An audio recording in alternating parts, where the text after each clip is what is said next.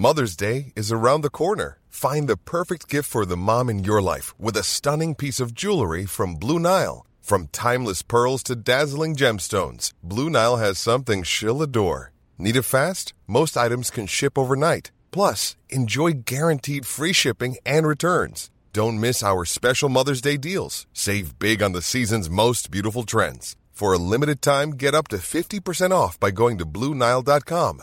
That's BlueNile.com. Mom deserves better than a drugstore card. This Mother's Day, surprise her with a truly special personalized card from Moonpig. Add your favorite photos, a heartfelt message, and we'll even mail it for you the same day, all for just $5. From mom to grandma, we have something to celebrate every mom in your life. Every mom deserves a Moonpig card. Get 50% off your first card at moonpig.com. Moonpig.com. Today's episode has been sponsored by J.McLaughlin. Jay McLaughlin is a timeless lifestyle brand with incredible style and a spirit of connection. I am obsessed with J.McLaughlin and have been so honored that they are sponsoring my Zibbyverse tour. It just so happens that the tour goes to so many communities and areas of the country that have J.McLaughlin stores. And I love that the brand is philanthropic through J.McLaughlin's local and loyal programming host store events to give back to organizations that are meaningful to J.McLaughlin's local communities. I also love the fact that the clothes are just so chic. They make me feel polished and modern, and the best part is that most of the line comes in fabrics that don't wrinkle. I especially love the dresses, the cashmere sweaters, the other sweaters. You'll see them all over my Instagram. I typically tag at J.McLaughlin. And so you can check it out. It is absolutely one of my favorite brands, and I am over the moon excited to be working with them. In fact, I want to share the love with all of you. J.McLaughlin is giving 20% off new customers and listeners of my podcast with special code ZIBBY20. Capital Z I B B Y 20. That's 20% off for new customers and listeners of the podcast with special code capital Z Zibby 20.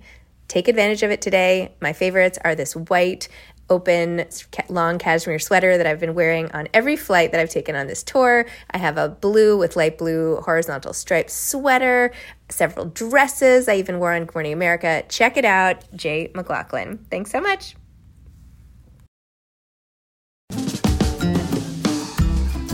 Hi, I'm Zibby Owens, the creator and host of the award winning podcast that you're listening to right now. Thank you so much, called Moms Don't Have Time to Read Books. It is a daily podcast, 365 days a year, and each day we talk to an author about all of the things related to their career, their book, their life, and more in 30 minutes or less because who has time? I am now an author myself, although I wasn't when I started this podcast. And you can get my new memoir, Bookends, a memoir of love, loss, and literature, wherever books are sold starting July 1st. And my children's book, Princess Charming. You can learn more about me at zibbyowens.com. But really, you're here to learn more about the authors, and that is what we're going to do. Also, be sure to check out all the other podcasts in the Zcast Podcast Network. You can learn more at zcastnetwork.com and definitely check out those shows as well. Also, just a quick note that submissions for the Zibby Awards are open and will close on September 15th.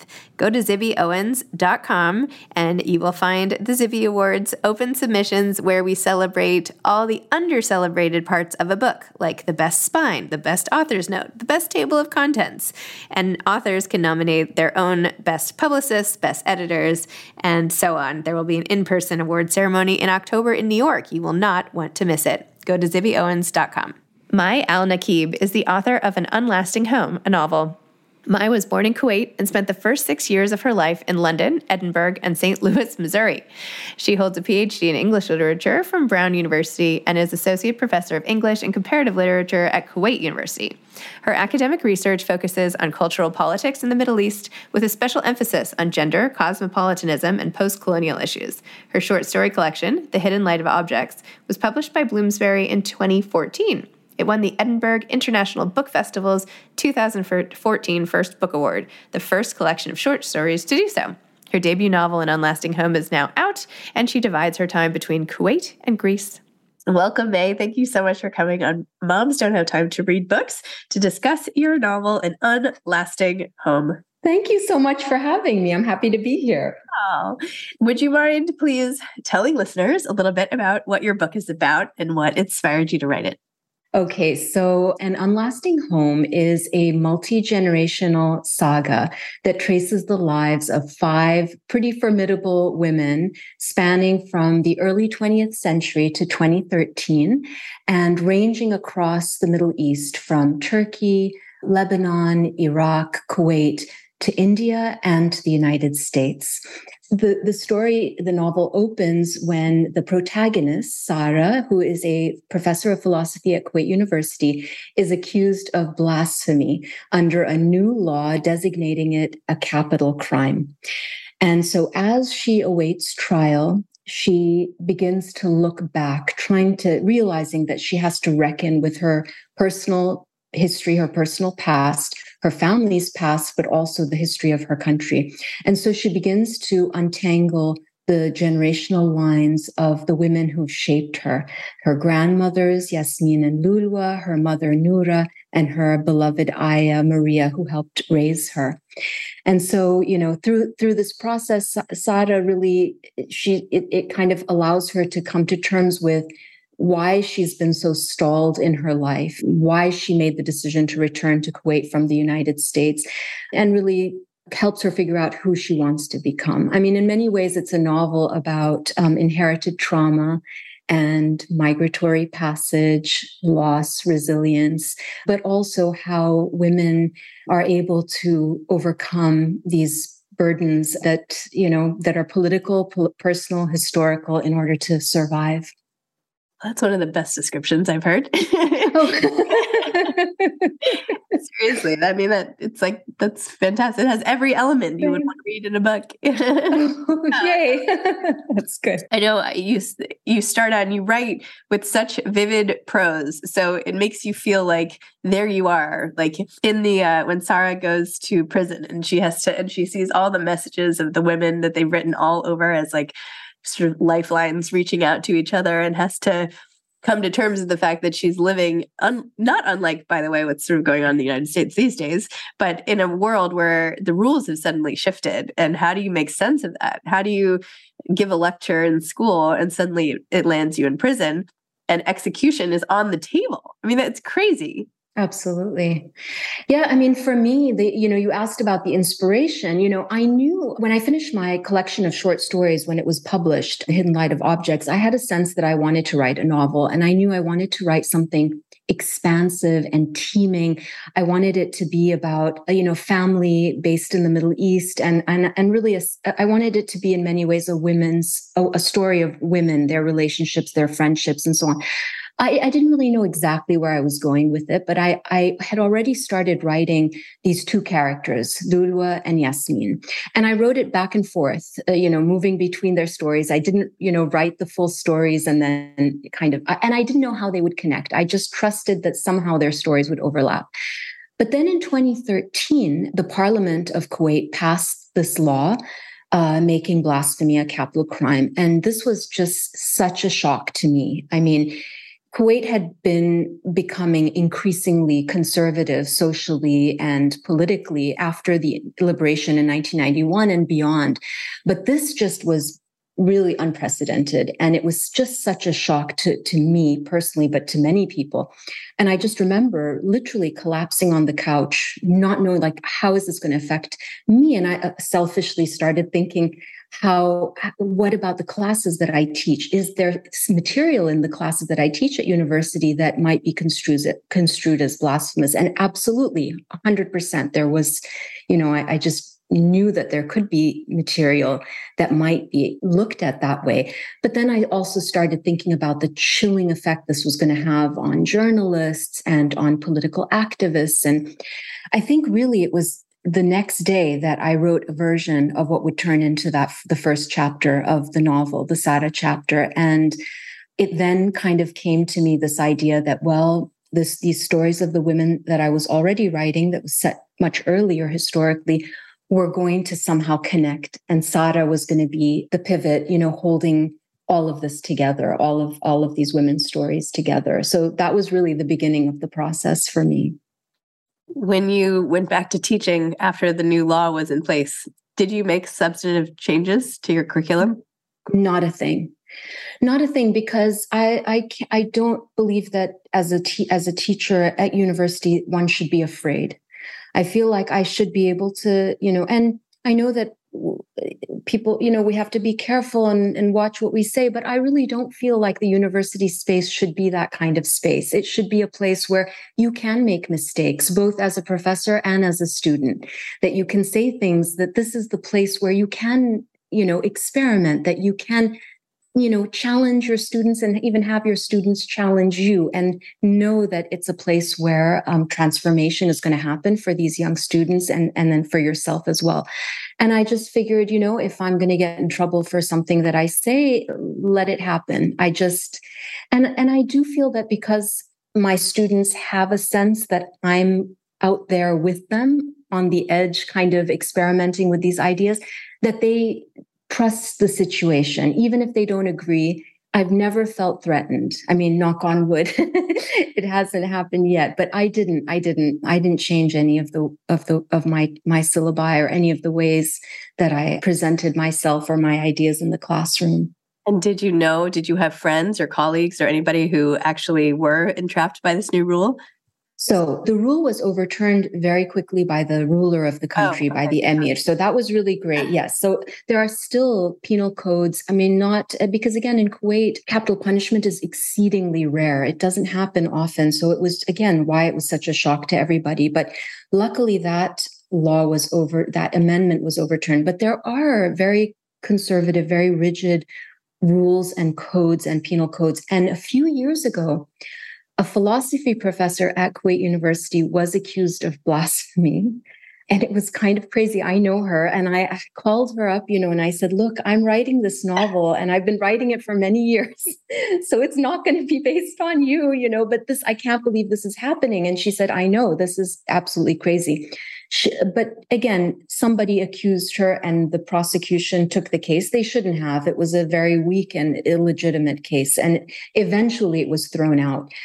Mm, but I mean, this professor had to to really live with this worry for two to three months, you know, and have to has to defend herself and speak up. And she was very political. She eventually even ran for parliament herself, so she wasn't afraid or or nervous about it. But it is nerve wracking. It is scary, you know, to have this kind of accusation made against you. And um, you know, it, and we have lot many different kinds of, you know, everything is becoming more conservative in general and usually it's directed against women. I mean we've had lots of things happen recently in in the last few months and i think it's obviously also going on in the US and i think what happens in the US reverberates in the rest of the world too you know and it gives people a kind of energy to pursue things that women would rather not happen Great. Perfect. Love it. Take me back a little bit about growing up and where you grew up and how you became a teacher and a writer and like give me the the life how we got here part of your life? Sure. So I grew up, I was born in Kuwait. Um, I spent the first six years of my life out of Kuwait because my, my father was working on his medical residency and my mom was she got her bachelor's degree. So we spent, uh, I spent most of my early childhood in the United States. And we returned to Kuwait when I was six years old and then went to an American school in Kuwait because my mom believed in the American system of education and she wanted her daughters in the American school. And that was very rare at the time, but she really insisted. And so it happened. And so I went to school in Kuwait and grew up there. We would spend about three months of the year in the US. So I did have a foot in both places, it felt like.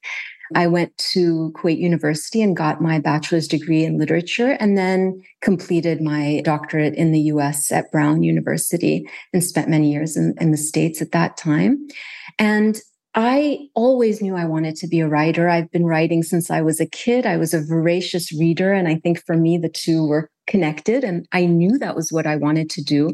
But growing up in Kuwait, I didn't have a sense that that was an option. You know, there wasn't a creative writing program. That just was not a thing that I even knew existed. So I always imagined, well, I'd have to have a career doing something and then write on the side. And literature seemed the closest thing to it. And so that's what I did.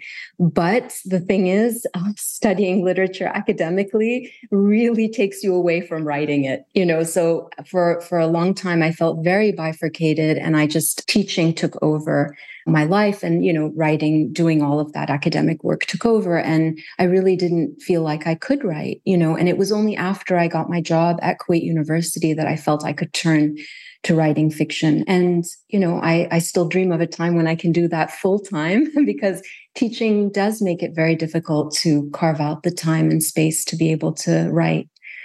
But uh, that is my first love but at least you can maybe help develop the talent of your students right can you like i feel like it's so important to when you're in school and when you're just getting going and writing from a young age or in college or grad school or whatever just to have that vote of confidence from some sort of teacher i think puts you on a different track than if nobody notices your writing right yeah.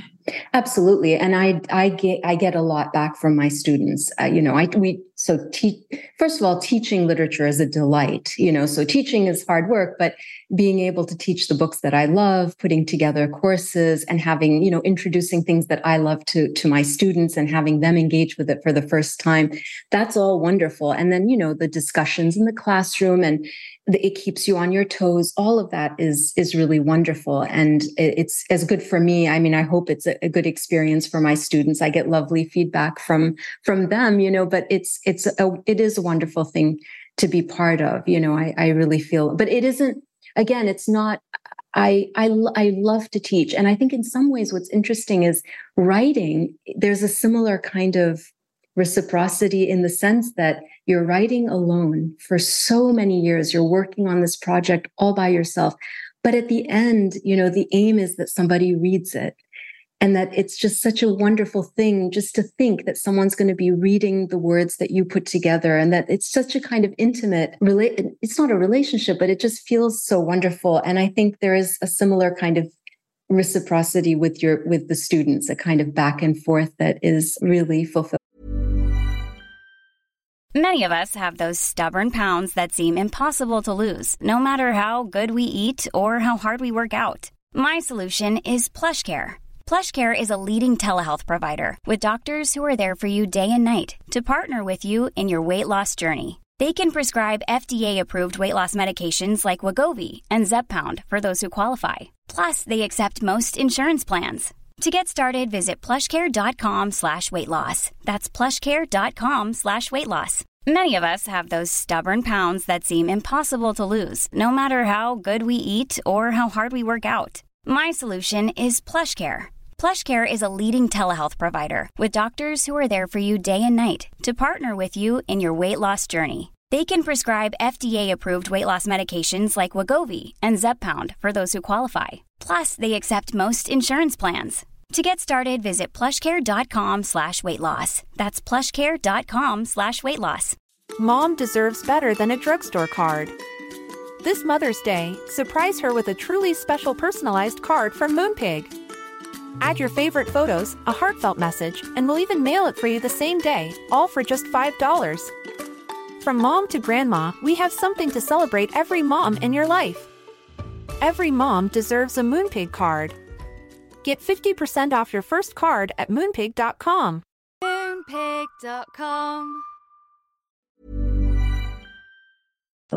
So, your book spans multiple generations and different families, and even your family tree is like four pages long. How keep everything straight? Did you have massive outlines? Did you use note cards, whiteboard? Like, how did you structure? And did you have the whole thing planned out? Excuse me. Did you have the whole thing planned out before you started? I didn't actually. I don't write that way. So I, when I begin a project, I, I think of the writing process as a kind of capture. I'm captured by something. You know, it may be a place, it may be a person, it may be an event. It, it could be something very specific or something very ephemeral, a kind of mood or you know the slant of light something captures me and then i begin my mind begins to wander and you know i sort of follow I go down rabbit holes, some of which may be productive, some which may turn up nothing at all. And so the whole thing feels very open, very nebulous at the start of a project. But then as things begin to come together, they begin to gel. I do, you know, I, I begin to think about how things will be structured. Form becomes very important to me. So, what kind of form is going to be able to hold all of this? So, with the story that I knew as I started writing and things started to accrue and it was getting thicker and thicker, I knew that it, I would, you know, I, I needed a form for it to hold together for me. And as I'm writing it, and this, the three parts that helped me, you know, so it's in the first part is uh, Lulwa and Yasmin and Sara interspersed. And then the second part is Nura, her mother, and Maria, uh, her caregiver, her caretaker. And then the third part would belong to Sara. And there was the sense for me that there was a movement, you know, and Sara moving through the through their stories and then coming out at the at the end so that the reader would be moving along with her as well as she's collecting these old stories and also coming to terms with her current situation. So then the maps they build, so the, the family trees, I would kind of ma- I map it all out. And the family tree that is in the book, my version of that has all the dates, all the events. I would just add, you know, one by one, everything that happened to all the different characters. So it was big. It was big. And then when you make a mistake, or if you get something wrong and then you have but it helps to have it all there but it is really crazy. You have to go back and kind of make sure everything is is aligned. So but those map that I, I think of it as a map rather than a tree but the map that really helped me keep it all together. Very impressive. Wow oh what are your own relationships like with the women in your life and your family and your family tree and your generations before you. So my immediate my immediate uh, connection to women are my three sisters. So we're very close. And i was very close to my one of i'm to both of my grandmothers but i lost one of the, my grandmothers uh, a bit earlier. And i had more of a chance to get to know my grandmother uh, on my father's side. And you know she told me story she was a storyteller much like yasmin i think if if we were to connect her. And some of the lines of you know there are things that you can trace between the stories in an unlasting home and my life but they're not the same people you know the sara's not me and yasmin is not my grandmother but there are similarities in terms of just where they lived, where they were born, and so on. But then obviously the characters took off and became their own people. I was very close to my mom, to my grandmothers, the stories, you know, that they've that they you you somehow sort of just get collect those stories without thinking of them as such until you're older i think and then you realize how these layered stories that are repeated over the years have shaped you you know? So i think in that i share that a bit with sara maybe i was a little bit more aware than sara collecting the stories maybe because i was a writer or had a sense of myself as a writer that I really kept tabs on what people were saying. And what do you like to read? Like, what are you reading now? Ooh, I, right here, Elena Ferrante's Frantumaglia. So I haven't read that before, and I it's fascinating. I love her writing. Gosh, I the, the, that's always the question I dread. I'm sorry, don't answer. What are, you, no, you know because there's so much. No, you know, you're like, oh no, I'm going to say Kafka is. I'll write writers that are important to me. Kafka has always been important to me. Um, Kundera, Coetzee, Anais Nin. Growing up, she was, you know, she opened up a world that I didn't know existed when I was maybe too young to know, but I did anyway. so many others, so many others. Wow. And what what now? Are you writing another book? More short stories? What's what's coming next? So I'm just at the start of a new uh, not what I'm hoping will be a novel. I'm at that capture stage where I've I've kind of been captivated by this island in Kuwait called Failaka. And it's an island that has a history that goes back uh, to the Bronze Age and is connected to the Dilmun dynasty. So it's it's it's old and ancient, and there are remains from you know ancient Greek uh, remains and ruins there, and pagan shrines. So it's it's a place that is is very layered. It was inhabited by Kuwaitis until 1990 during the invasion. They were forced out, and then in 1991, after the liberation, they weren't allowed to come back for security reasons. So the government bought back their properties or bought their properties and compensated and just emptied the island out. And so now when you go there, it's an island of abandoned, destroyed buildings. It's pretty empty. I mean, there's there's some I, I, wouldn't call it tourism, but there's like a small resort there. But really, you can wander this empty, abandoned island, and it's just got these buildings. You can go into the buildings, and there are, you know, things that are have been left for for decades now. And it's just a kind of stark beautiful haunt it seems like a haunted place to me. So i'm i'm doing research around this place and it's you know it's ancient history but also what happened. And so it's set on that island and i'm thinking it's going to be set about 10 years or so into the future. Something transpires on the mainland and one of the inhabitants, a woman, I think in her 50s, will be forced to come back to the island and we'll see what happens. But I'm just working now just on the research. I have no idea what's going to happen, but I'm just reading around the island. sounds nice. Whisk me away. Be there. Do you have any advice for aspiring authors? I do. I would say read widely, read as much as you can. And I would say read in translation, read books in translation, read books from the past, and to read books that are not like the book you want to write. I think that it's really helpful for writers to read outside their comfort zone. I think, you know, I think it it can be inspiring. It can be, it can just open ways of thinking that you might not have registered. And I think it can be humbling, which is not a bad thing either. so that would be it. um, well, Mai, thank you so much. Thank you for talking about an unlasting home. Sorry, I'm a little under the weather today.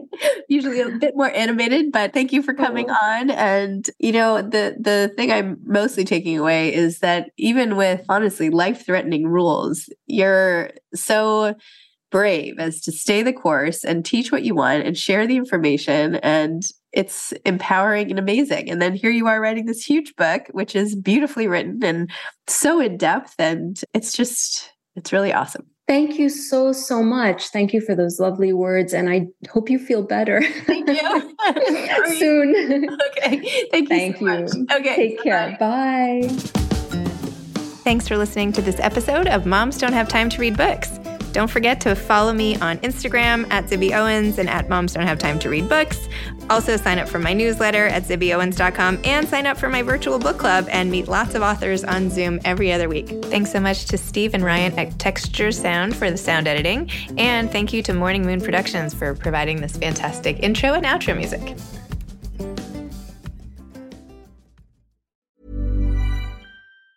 Even on a budget, quality is non negotiable. That's why Quince is the place to score high end essentials at 50 to 80% less than similar brands. Get your hands on buttery soft cashmere sweaters from just 60 bucks, Italian leather jackets, and so much more. And the best part about Quince, they exclusively partner with factories committed to safe, ethical, and responsible manufacturing. Elevate your style without the elevated price tag with Quince. Go to quince.com slash upgrade for free shipping and 365-day returns. Even when we're on a budget, we still deserve nice things.